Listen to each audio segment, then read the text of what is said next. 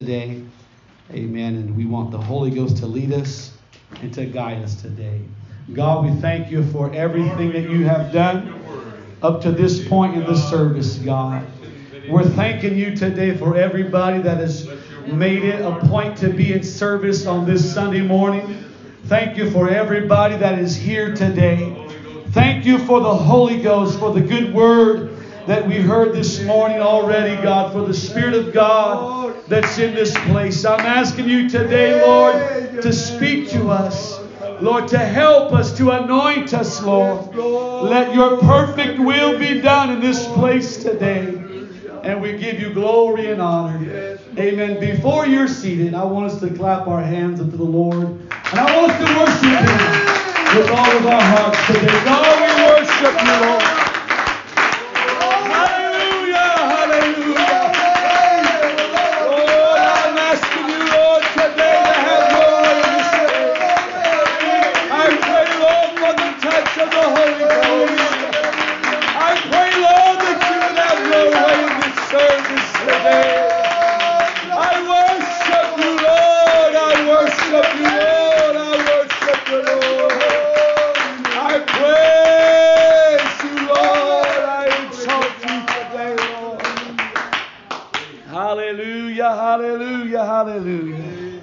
Amen. You can be seated. Amen. The power of a landmark. The power of a landmark. The writer in Proverbs says to never remove the ancient landmark which thy fathers have set. Amen. There's uh, certain things that are in our world today that we have to make sure, even as a country, we never remove ancient landmarks. In our own country, one of the um, notable landmarks, as you kind of scour the countryside, is the 9 11 memorial that's there in New York City. It is this, uh, the 9 11 memorial represents the single largest loss of civilian life on U.S. soil, and it is commemorated at the 9 11 memorial in New York City. It is located on the grounds where the Twin Towers once stood, and now bronze parapets are inscribed with the names of 2,983 individuals' names. Uh, the 9 11 memorial, and everybody remembers the saying that followed the 9 11 tragedy we will never forget. We will never forget. And that goes that has gone down in American history as one of the things that has somewhat altered the the uh, the mindset of America as we uh, in our mindset we relinquish a lot of control to the government to spy on people. And there's there's a lot of things that happen as a result of that, but it, we also began the war on terror as a result of the 9/11 tragedy. But that memorial still is there in New York City today to remind uh, United States citizens in the world that America will stand against terror. But it was a thing that defined the nation. It was a thing that happened some time ago uh, in the year 2001. Uh, another uh, important landmark is the Lincoln Memorial. And the Lincoln Memorial uh, is a, a marble temple. Inside a marble temple, Abraham Lincoln, one of the presidents of the United States, he sits and his gaze is cast straight ahead upon the United States Capitol. It is a symbol of the union that he helped to defend and to preserve during this country's bloodiest conflict, the Civil War. Today, the words of the 16th president's greatest speech, the Gettysburg Address, lives on and it's inscribed in this stirring memorial. But people that visit the Lincoln Memorial, they look at that uh, that statue of Abraham Lincoln sitting there and his gaze is cast upon the United States Capitol. And they're reminded of the Emancipation Proclamation. They're reminded about the Civil War. And they're reminded about different things that took place. And, and it causes uh, unite the, the mind of the American to go back and to remember a time in our history and to reflect uh, how that once there that, that there was the uh, the horrible subject of slavery in our country, but there has been deliverance that has taken place. There's been a proclamation of em- emancipation, and that there's been a there's been a shift in the United States history. Another uh, very powerful landmark that I have not yet had the opportunity to visit is the Arlington National Cemetery. It is America's most hallowed ground. It is the final resting place for more than 300,000 uh, members of the United States Armed Forces. In addition to these rows of white marble headstones that seems uh, like it's as far as the eye can see, the 624 acre grounds are home to many stirring memorials. Most notably is the tomb of the unknowns, as well as the graves of two yes, two U.S. presidents. The Arlington National Cemetery is a, is a reminder of those that have gone before us and those that have given their lives and those that have made the ultimate sacrifice for our freedom that we enjoy here in America. It is a reminder of, uh, of the resilience and the faithfulness and the fortitude of, of United States servicemen as they stand at the tomb of the unknown uh, in spite of uh, conflicting weather and storms. And you've probably seen pictures or videos uh, of those soldiers that stand at the tomb of the unknown, and there can be hurling uh, just wicked winds that blowing against them, and rain and sleet and snow and everything else, but they stand guard and they're just resolute. And it's a reminder of the fortitude of, of, of America. Uh, it's a reminder of many things, the Arlington National Cemetery. Another very powerful landmark that America has is the United States, the USS Arizona. FDR, one of our presidents, declared on December the 7th, 1941, that it would be a date which would live in infamy. And he was referring to the attack on Pearl Harbor, the surprise military attack against the United States naval base at Pearl Harbor, Hawaii, shocked the entire nation, and even the world. And today, the USS Arizona Memorial marks the resting place of 1,102 of the 1,177 sailors that were killed on the battleship that morning.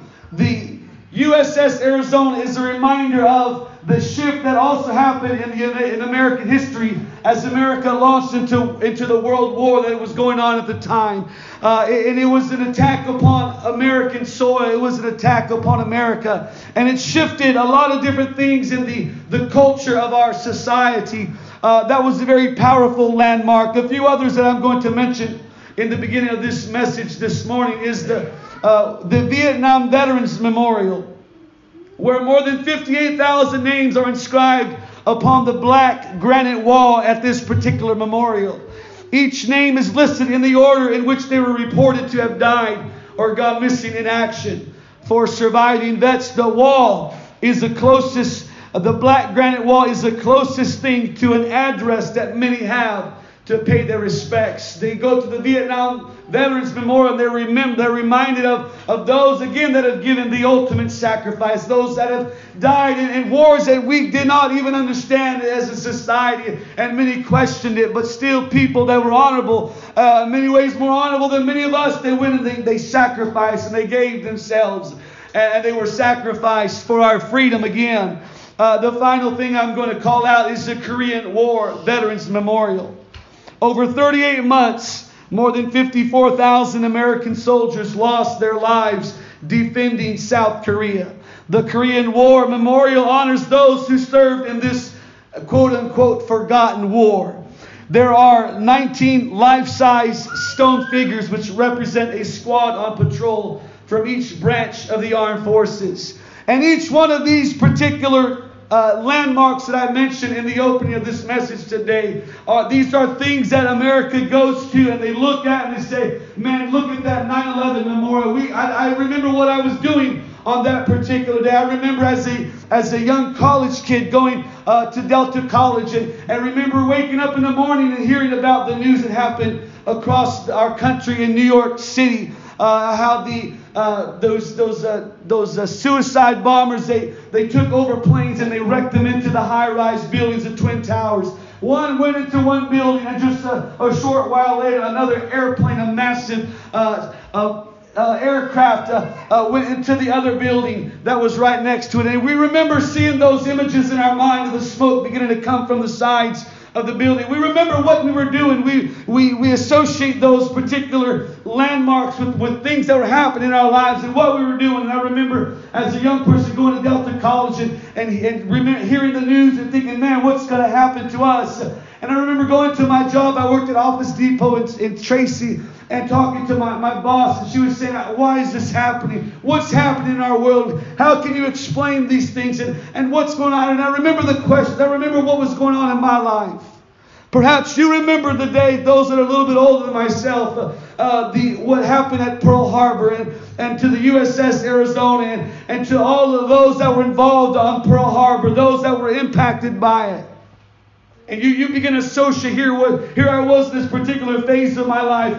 And I determined after this, uh, uh, I remember as a young person hearing about the 9-11 tragedy, saying I want to go into the military. That was one of the things that it kind of just naturally came out. It, it kind of said, you know, I, I want to go out there and help fight for our country. And so this never happens again. And there, there's a response that is that, that comes from us, from within us, as we as we remember, as we experience different landmarks. These are things that define, in this particular example, these are things that define a nation. These are, these are events that launched America into wars. These are things that they, they launched America. Uh, some of them helped end wars, and, and, and, but they're, they're closely associated with events that were life changing, that were life altering and they, they bring character they bring uh, they bring history they bring a richness they bring there, there's a whole there's a certain uh, uh, expansive knowledge that comes with these events. And you remember i for my myself i remember my hearing the stories about my grandfather uh, uh, my mother and my, my auntie's father. And he has has he fought in the korean war? And i remember hearing the stories a little bit about how he went off to war. And he came back changed he came back different it impacted him Landmarks impact people. They change people. Uh, they, there's something about a landmark, something about a very powerful event that it's able to alter a person's course uh, or destiny. It's able to alter their life. It's able to change a whole lot of things in their lives. A landmark is defined here today as an object or a feature of a landscape that is easily seen and recognized from a distance especially one that enables someone to establish their location. If you were to go to the 9 11 memorial and you would begin to look around, you would understand I'm right now in New York City. If you're able, if you're able to, uh, to, to go to any of these landmarks, you're able to figure out exactly where you are. In, in old in times, in Bible days, landmarks were, were markers. They were distinguishing marks in the landscape that helped you to figure out exactly where you were, exactly how far you should go. There were things that helped you to remember uh, who you are and what you're doing, and they were, they were things that distinguished the place in which you were in. The, the sailor that sails the seas looks for landmarks on the horizon, on the shoreline. The, the sailor that sails the seas looks for that, that particular lighthouse. They look for those particular set of islands. They look for that uh, specific uh, landscape as they're, they're getting near San Francisco and they can see the Golden Gate Bridge and they can look and say, Oh, I'm near San Francisco. I'm, here I am. I'm, I'm right in this particular location. Uh, I'm passing this certain group of islands and, and I must be close. And they, it helps them to distinguish exactly where they are. But a landmark is also defined as an event or a change, mar- a change marking an important stage, a turning point in something. There's also such thing as landmark moments in time, landmark cases in time. One of the things, one of the landmark cases of our day is Roe v. Wade in which uh, the ruling was cast forth that abortion would be able to be legalized and it would, it would mark the course of a nation. There was landmark moments such as Roe v. Wade. Uh, there was a, uh, also a landmark case such as Brown versus the Board of Education, where black schools and white schools were deemed unconstitutional, and suddenly there, there was more forced uh, desegregation, if you will. Uh, but these are different things that defined a nation. These were landmark moments as mankind got together and things began to shift, things began to change, things began to alter in the, in the course of this nation, this country. Landmarks are very powerful events, they're very powerful places, they're very powerful markers. Landmarks, landmarks, landmarks. They're very powerful. The stone that divided one man's vineyard from his neighbor's was regarded as a sacred thing. There wasn't always the ability for a carpenter to come along and, and make a beautiful white picket fence to separate one man's yard or one man's area from another man's area. But there was many times that it was simply a stone. It was simply maybe a tree, uh, that, or simply maybe a stream, or, or it was some sort of obstacle or object that, that segregated one man's property from another. And it, the, the landmark uh, was a sacred thing. And you knew that stone, you don't move that stone because that's a marker, that's a landmark between my property and my neighbor's property. Landmarks were very sacred things, and on no account were they to be touched.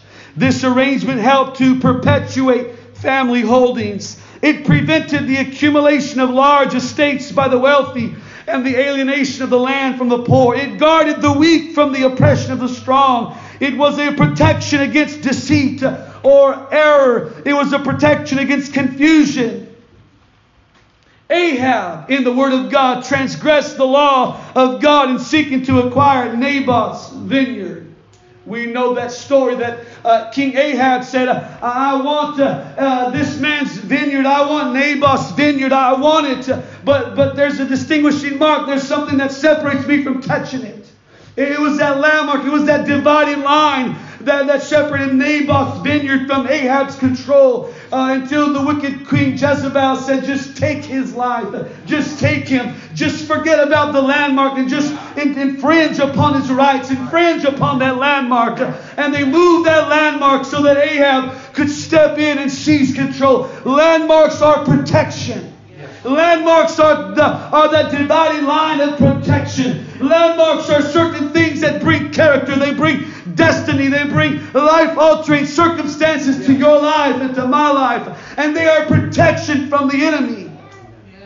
They are things that uh, help somebody on the outside looking in to say, yeah, I, that's the kind of church I like. I see in my eyes a landmark. I see in my eyes a church that still preaches holiness, a church that still holds on to Jesus' name baptism. That's a landmark that I've got to protect. That's a landmark that I can, I've got to protect. Amen. Eastern land divisions, eastern fields uh, were, were not divided by hedge or wall or ditch. So there was much danger or confusing the separate properties of individuals.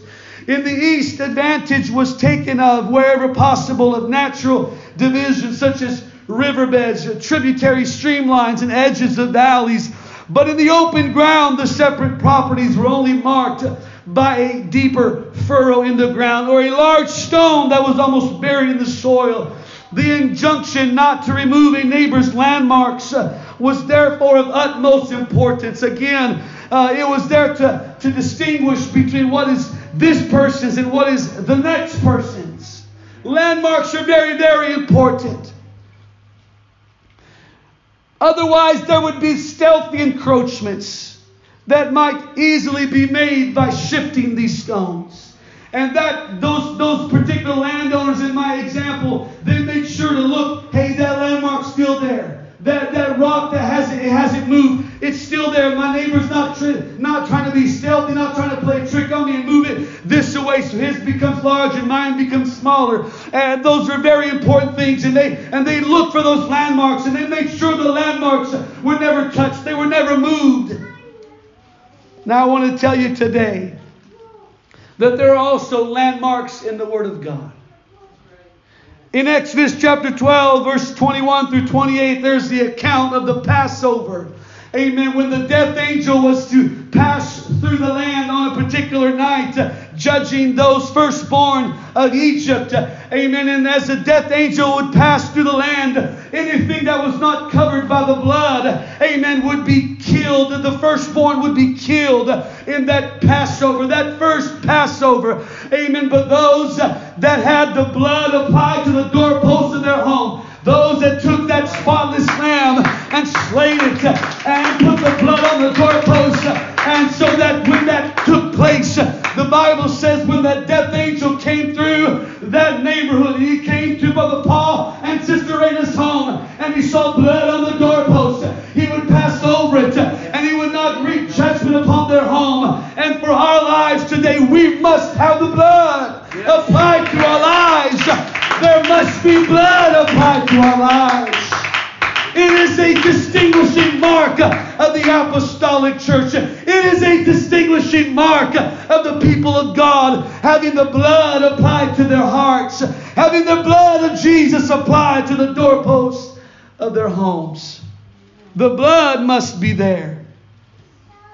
And they, they, uh, the Bible says that they would forever remember, they would tell future generations of that great Passover the future generation would come along and they would say, Brother Miguel, why do we do this? And he would say, I'm glad you asked that question, son. Let me tell you about a particular night in the land of Goshen when we were there and, and God was judging the Egyptians. and God instructed my leader Moses, and he said, Moses, uh, tell everybody in your, in your camp to put the blood of the, of the spotless lamb on the doorpost of their home. And he'd say, Brother Miguel would say, maybe to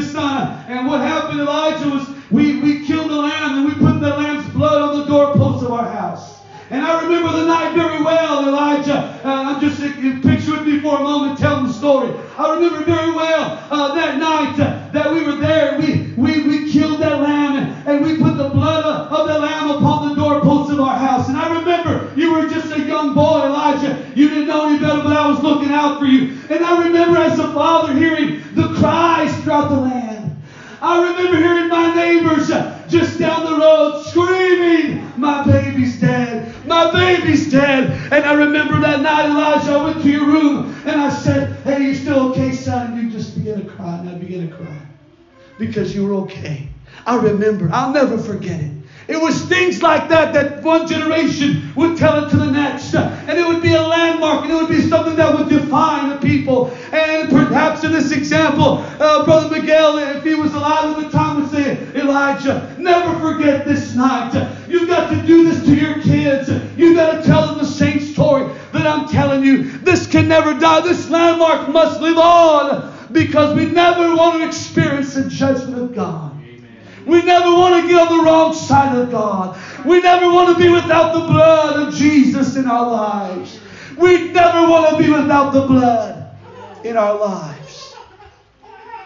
say, man, that's crazy. That's crazy, yeah. There's a modern day example, though. In the waters of baptism, the blood's applied to our lives. Say, man, that, that's some old stuff there, Pastor. That's some old stuff there, preacher. We're going to go kill. We're going to go find a lamb over there. The, the pastures in Tracy off of the off of the 205. You see them out there. We're going to go get us a lamb tonight, son, and kill it. No. What we're going to do is I'm going to teach you about water baptism in the name of Jesus because one day, son, I was without God and I had a weight of sin upon my shoulders and I couldn't forget the past, the pain of my past. I couldn't forget all of my sin and I tried to move past it. I tried to move beyond it. Oh, but it was there heavy upon me. But I remember Sunday night that I was baptized in Jesus' name and the blood washed over me. And I remember all of my sins laying there in the grave, in a watery grave. I remember getting up and feeling so light and so free. I remember what it was like to be set free of my sins. That's a landmark moment that I'll never forget. And I'll tell you about it, son. And I'll tell you about it, daughter so that you also know the impact of a landmark moment in my life. Another landmark moment was found in the book of Joshua, chapter 4, and verses 1 through 9. It was as the people of God crossed over the river Jordan. And God brought certain deliverance. Amen. God brought deliverance. Sister Gina, could you get that? Joshua chapter 4, verse 1 through 9. Joshua chapter 4, verses 1 through 9. And it came to pass when all the people were clean passed over Jordan, that the Lord spake unto Joshua, saying, Take you twelve men out of the people, uh, out of every tribe a man, and command you them, saying, Take you hence out of the midst of Jordan, out of the place where the priest's feet stood firm, twelve stones and ye shall carry them over with you and leave them in the lodging place where ye shall lodge this night. Then Joshua called the twelve men whom he had prepared of the children of Israel out of every tribe a man. And Joshua said unto them, Pass over before the ark of the Lord your God into the midst of Jordan, and take ye up every man of you a stone upon his shoulder. Everybody had to bear that stone upon their shoulder. Every uh, one of those twelve men had to put that stone upon his shoulder according to the number of the tribes of the children of Israel. How many was there? Go back one more time. How many tribes? Twelve. It doesn't say here, but I think the previous one shows it. The next, the next scripture. That this may be a sign among you that when your children ask their fathers in time to come. And this is the point of the landmark. That future generations are going to look back on what's happening even in this service this morning. Future generations are going to look back on a service even like this morning. And they're going to say, what, uh, what does this mean? What mean ye by these stones? Next verse. Then ye shall answer them that the waters of Jordan were cut off before the ark of the covenant of the Lord. When it passed over Jordan, the waters of Jordan were cut off, and these stones shall be for a memorial unto the children of Israel forever. Next verse. And the children of Israel did so as Joshua commanded, and took up twelve stones, one for every tribe, every tribe, twelve stones out of the midst of Jordan, as the Lord spake unto Joshua, according to the number of the tribes of the children of Israel, and carried them over with them unto the place where they lodged, and laid them and laid them down there. Next verse, final one. And Joshua set up 12 stones in the midst of Jordan, in the place where the feet of the priests, which bear the ark of the covenant, stood, and they are there unto this day. This particular example, this particular story uh, tells us what happened after that Moses had went on to be with the Lord. And now Joshua was out front leading the people of God. And there stood before Joshua the river Jordan. Uh, and it was there just like the Red Sea was there for Moses. Amen. Joshua had his river Jordan experience. And the Bible says that the Lord instructed Joshua, get the priests ready, get the get 12 men ready, put stones upon their shoulders, and start walking, Joshua. Start walking through the river Jordan. And when the, the when the foot of the priest steps into the water, the water's going to part, and there's going to be a dry path for you and all the people. And I'm going to make it a distinguishing mark in your life, Joshua, that all the people of God are going to look at your life and say, We will follow Joshua. We will follow you, man of God. And there is a particular juncture that happens in a man and a woman's life as God begins to part the seas. God begins to part and remove the mountains, and God begins to remove obstacles so that you realize, amen, God he wants me to start following a new master. God wants me to follow him. Hallelujah. When you came to this church and God first moved in your life and you lift up holy hands as God filled with the Holy Ghost and you said, I want to be baptized in Jesus' name. God began to part some waters in your life. God began to remove some mountains. God began to remove some obstacles. And God said, Now I want you to know you're to follow me through into the promised land. Hallelujah. Hallelujah. Landmarks are there so that you never forget what it was like.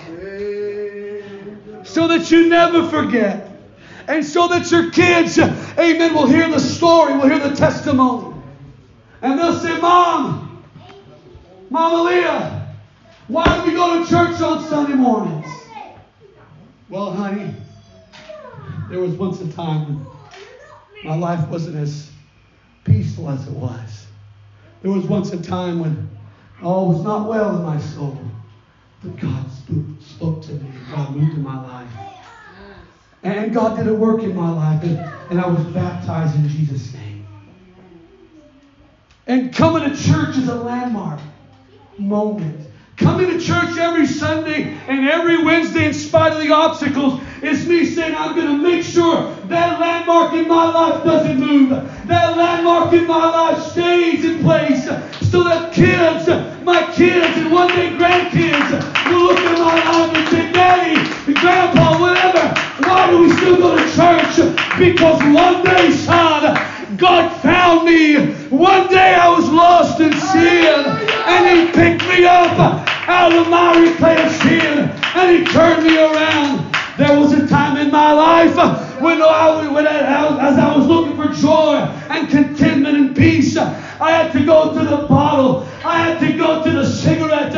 I had to go to one illicit relationship after another. But God came through in my life. Uh, and I'm in the house of God. And I got a sound mind. And God's delivered me. And God set me free. And now I can come to church. Why is the Sunday morning important, Mama? Why is the Sunday morning important? Because there was one day son, there was one day daughter, when Sunday mornings was filled with the, with the most crushing of hangovers.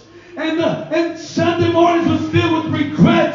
Sunday mornings was filled with pain as I woke up next to the stranger in my bed and didn't know what happened the night before. Amen. Sunday morning used to be a painful time in my life. But now I come to church. But now He saved me. And now I wake up with a song in my mind. I woke up this morning full of time. And my mind stayed on Jesus. Sunday mornings are a landmark. I'm not going to touch my Sunday mornings. I'm going to make sure nobody removes that landmark in my life. Wednesday nights are landmark moments. Why, why do we go to church Wednesday nights, Dad? Why do we go? Why do we have to go Wednesday nights, Dad? We already went Sunday. You see, to me, Sunday, Wednesday nights represent the nightlife I used to live before the Lord. Wednesday nights represent the, the, the old nightlife that I couldn't settle down. I couldn't sit still. I as the night, as nightfall began to happen, I had to go out and find some excitement. I had to find something to, to satisfy my flesh. But now on a Wednesday night, I can come to church and I can lift Him up and I can worship Him and I feel such peace.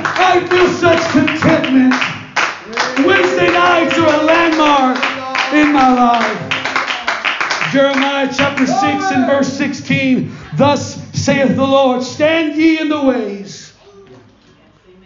Stand ye in the ways and see, and ask for the old paths. Where is the good way, and walk therein and ye shall find rest for your souls. But they said, We will not walk therein. Amen. Thus saith the Lord, Stand ye in the ways and see and ask for the old paths. The old paths. Where is the good way, Mama? Where is the good way, Daddy? Where is the good way, Grandpa? Where is the good way to walk in? If you choose to walk in that good way, you're going to find rest for your souls. If you choose not to walk in the ways of righteousness, if you choose to go your own way, you're going to find a certain restlessness in life. You're going to experience a certain restlessness, a certain discontentment, the insatiable desires of the flesh that nothing can quite satisfy the flesh. Why don't we lift our hands and give him praise right now? Come on, all across this house, why don't we lift him up right now and worship him? Lord, we love you today. I love you, Lord. I love you, Lord. I love you, Lord. I love you, Lord. I give you all of my praise, all of my worship. It all belongs to you. Hallelujah. I want to stand in the ways and see. Hallelujah. I want to stand the ways and see and watch. You know, we ought to from time to time find a, a Bishop Camarena or, or Elder Brother and say, Tell me how it was when you were young. Tell me how it was when you were coming to the Lord. Tell me about that old time. Tell me again, Mom, about that revival in San Jose. Tell me again about what it was like seeing the miracles. Tell me again. What were they preaching back then? What, what was it like back then, Sister Jean, when you came to God? What was it like? Tell me about the old past. What were you doing when, when you first came to God? How are you living your life? Tell me about the old past. Where is the good way and walk therein? My own landmarks in my life. I still remember the, the night I got the Holy Ghost in 1993 at the Billy Cole Crusade, Holy Ghost Crusade in Stockton. It's been probably about a little over 25 years ago. I'll never forget it. I remember where I was sitting up there in the, the high rise of the furthest part of the balcony. I remember stepping down the, the stairs on the right side of the, of the auditorium and there in Christian Life Center, the old campus in West Lane. And man, I couldn't even get all the way down to the altar because it was so full of people. So I had to, I had to settle for halfway down the stairs and just lift up my hands. And, and I remember just praying and seeking God. I remember what it was like. I remember that landmark moment in my life uh, when I had sought for the Holy Ghost for a long time before then. And finally, I remember on that service, I, I walked down to that altar, that stairwell, saying in my mind, I'm going to get it tonight. I know night's not going to go by, but tonight's my night. I'm going to get the Holy Ghost, that thing that I've been seeking, that thing that I've been after. I'm going to get it tonight. I remember speaking in tongues for about 45 minutes straight because I didn't want to lose it. I said, Man, this feels good. I, I don't want to stop, Sister Gina. I want to keep talking in tongues. I've been seeking this for a long time. I've been seeking it oh, night after night.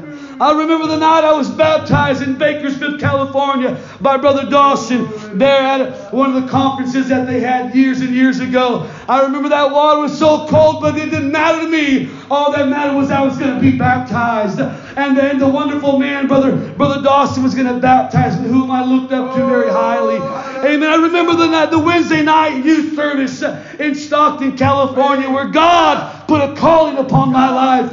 And there in the youth service on a Wednesday night, the youth pastor made his way exactly to where I was sitting, some two or three rows back on the left side, and grabbed me by the hand in the midst of the song service and brought me to an altar and slapped his hand on my forehead and said, God's calling you tonight, son.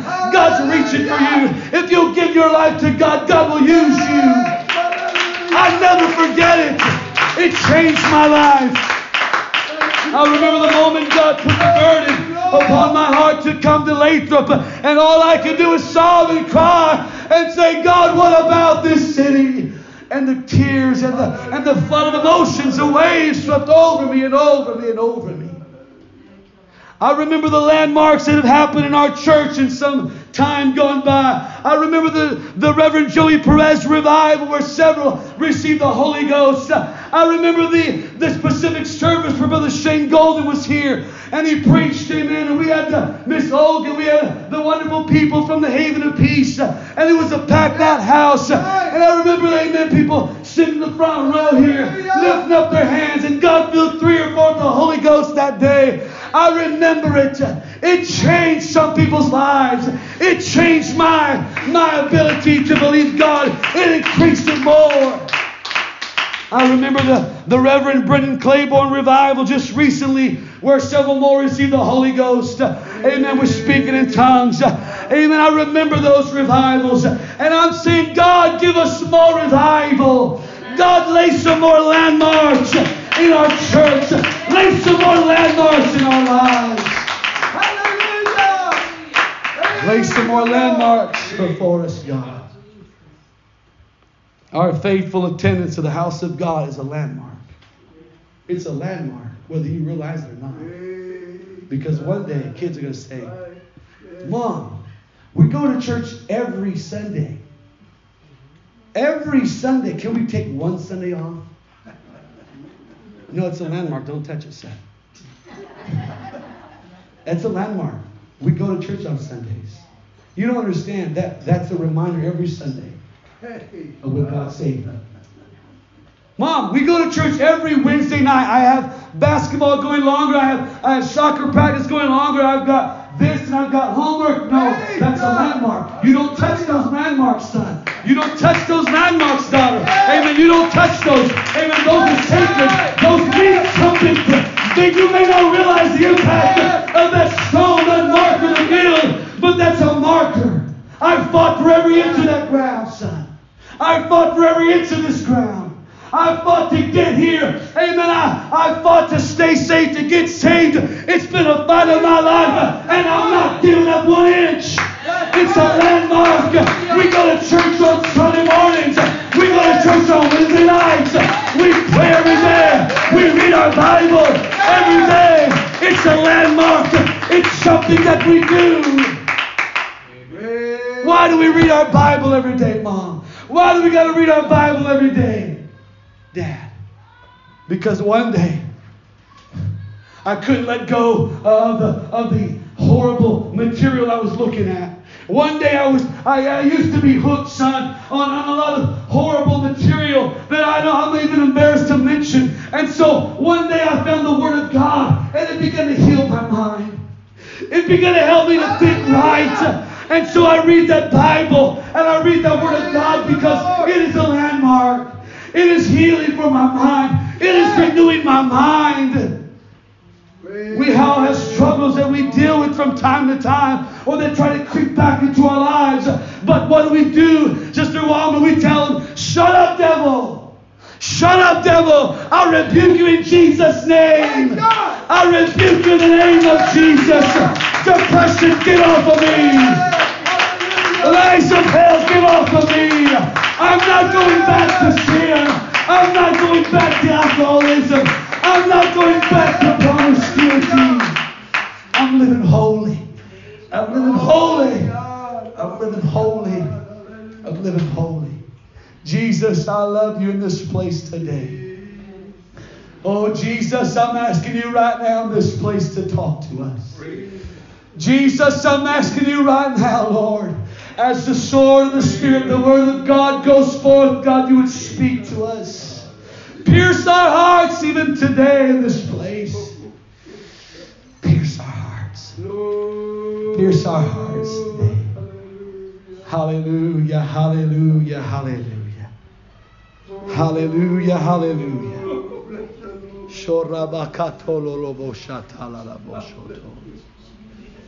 Harikatamayanda. Lara makosiyanda ramamasia. Lori kandiri onda masia.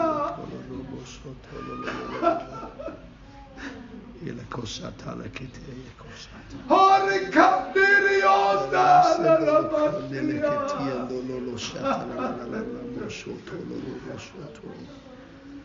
Sotolo roko sotole ketela katole mashatala la la bosoto.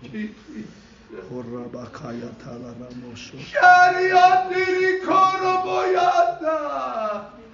Olara bak koşuya yanda baba. Sorama katolo sotolo roko sotolo.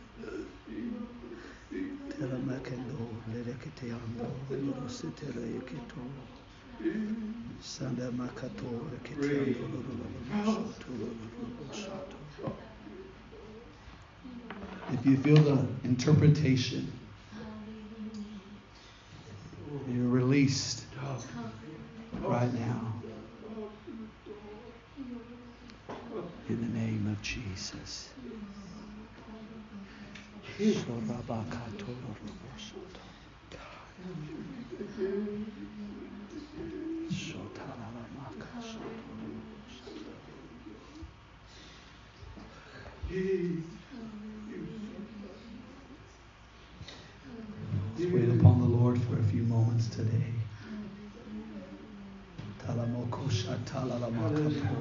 სადამაკათოლო შოთოლა ვაკათელე ქათოლო ქუთელა ლავაშა თალალა შორამაკათოლო სათალა ლავაშა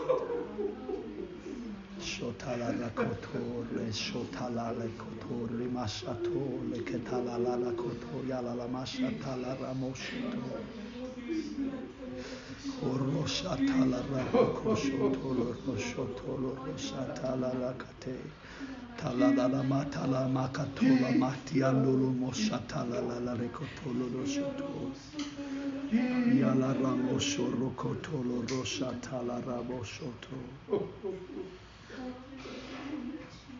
Hallelujah, hallelujah.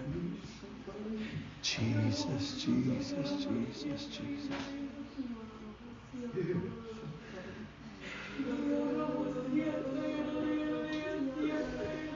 Why don't we put our hands in the air this morning?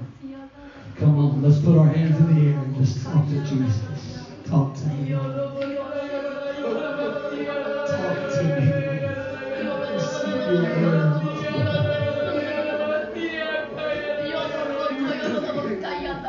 I receive. I want the Holy Ghost to have mercy. I want the Holy Ghost to have mercy.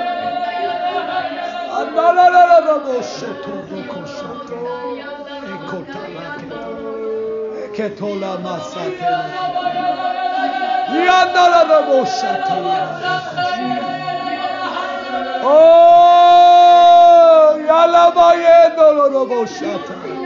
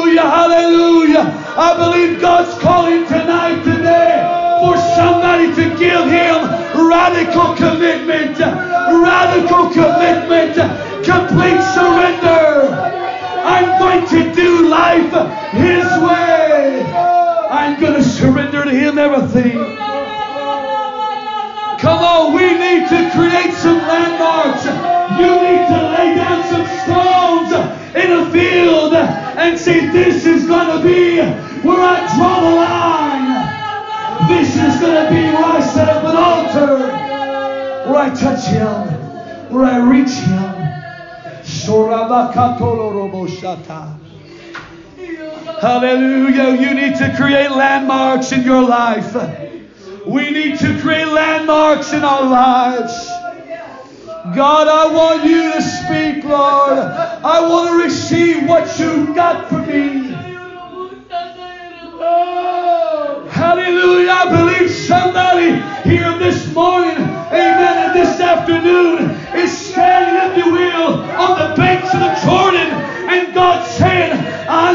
treat a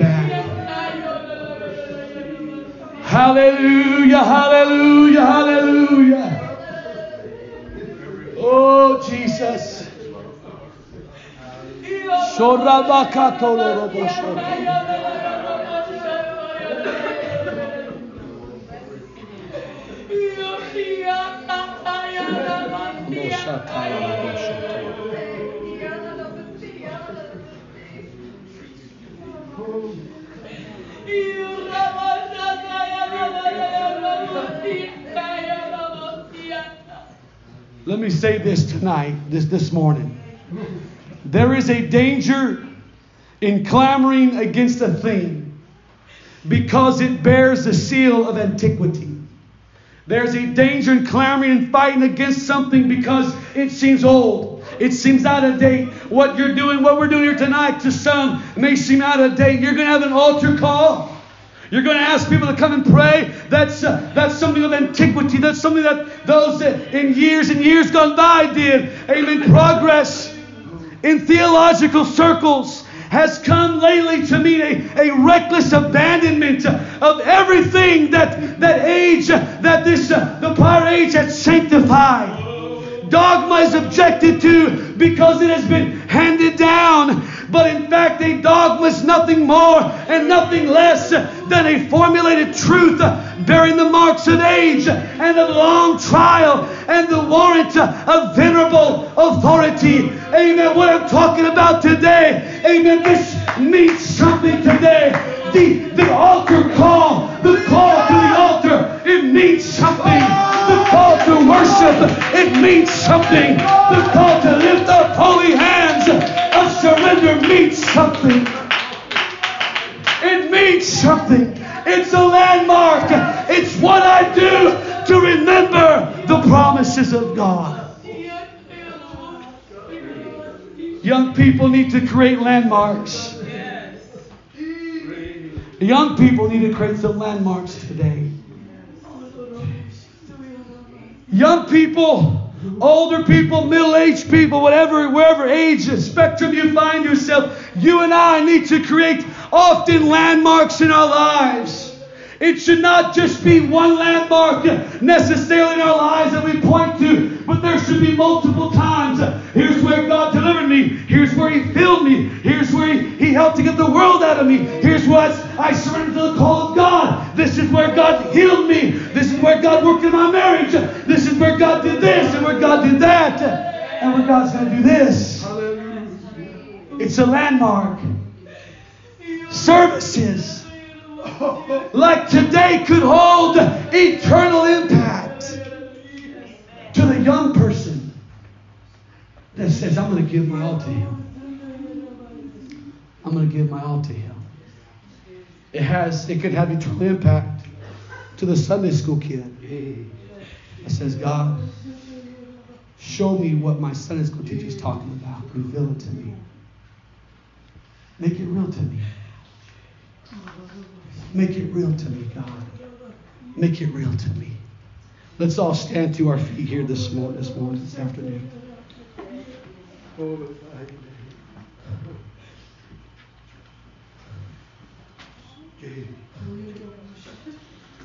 We're going to create some new landmarks in this church by the grace of God, by the help of the Holy Ghost. Some landmarks that I begin to put together in my heart and put on electronic paper, if you will. One landmark for this church is going to be when that wall comes down, because it's taken us a long time. Way longer than I thought it would take. When that wall comes down, it's going to be a landmark. You know what else can be a landmark to a young person? I want all the young people's attention today. Want every young person's attention. You know what else could be a landmark? The day you start a Bible study at school. You begin to say, I'm a Christian. I'm not going to try and fit in. I'm going to start a Bible study. You know what else starts, could start a landmark in our lives as adults? The day we take our Bible to work. Take it with us to the break room. Open it up to the book of Acts, chapter 1 and 2. Man, the sweat beads are going to probably come off someone's forehead. Oh, man. I'm letting them know who I am. It's going to be a landmark because all of a sudden everybody's going to know oh, Noah Ha's a Christian. I have some answers. I have some questions. Somebody needs to create a landmark even today. You've heard about people getting drunk on the Holy Ghost. Maybe it's time somebody here gets drunk on the Holy Ghost. And they got to carry you out.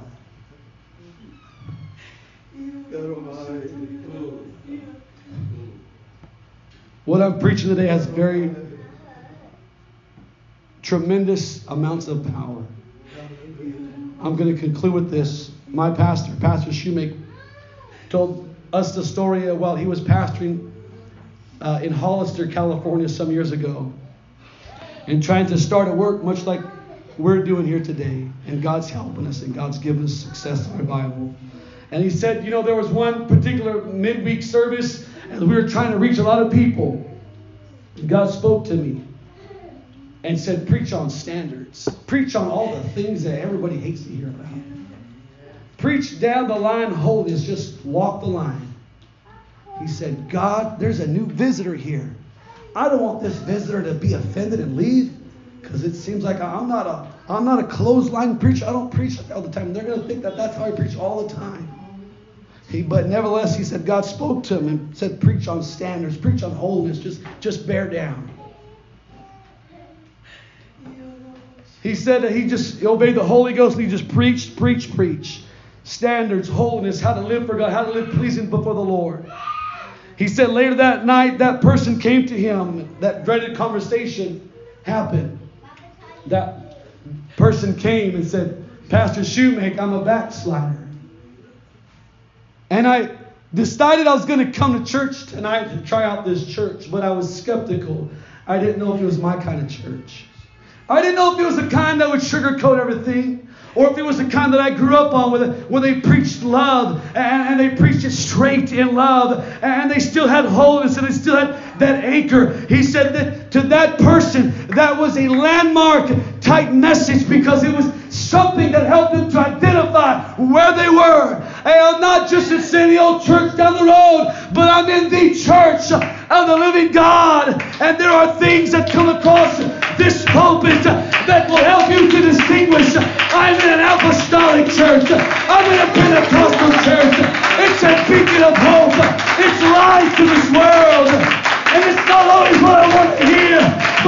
what's going to save me.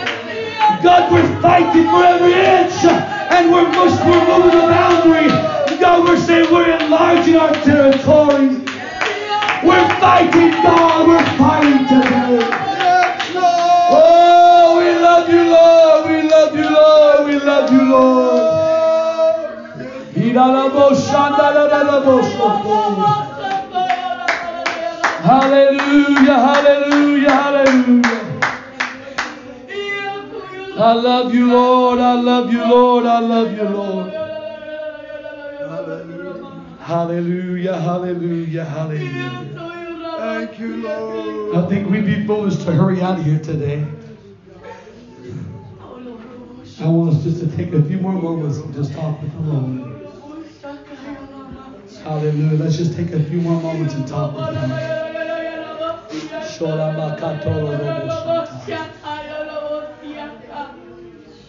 Shorabakaya talaraboshoto.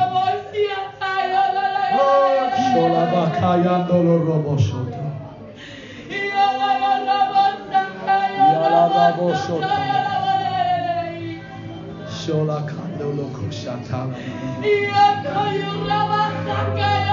Somebody needs to have a conversation with the Lord right now. I'm telling you, God's talking to somebody in this place today. Come on, God's talking to somebody in this place today. God's being patient. God's being loving. God's being tender. God's reaching for somebody. And God's saying, I want to move you forward. I want to create moments in your life that will define your future. Moments in your life that will define the generations to come.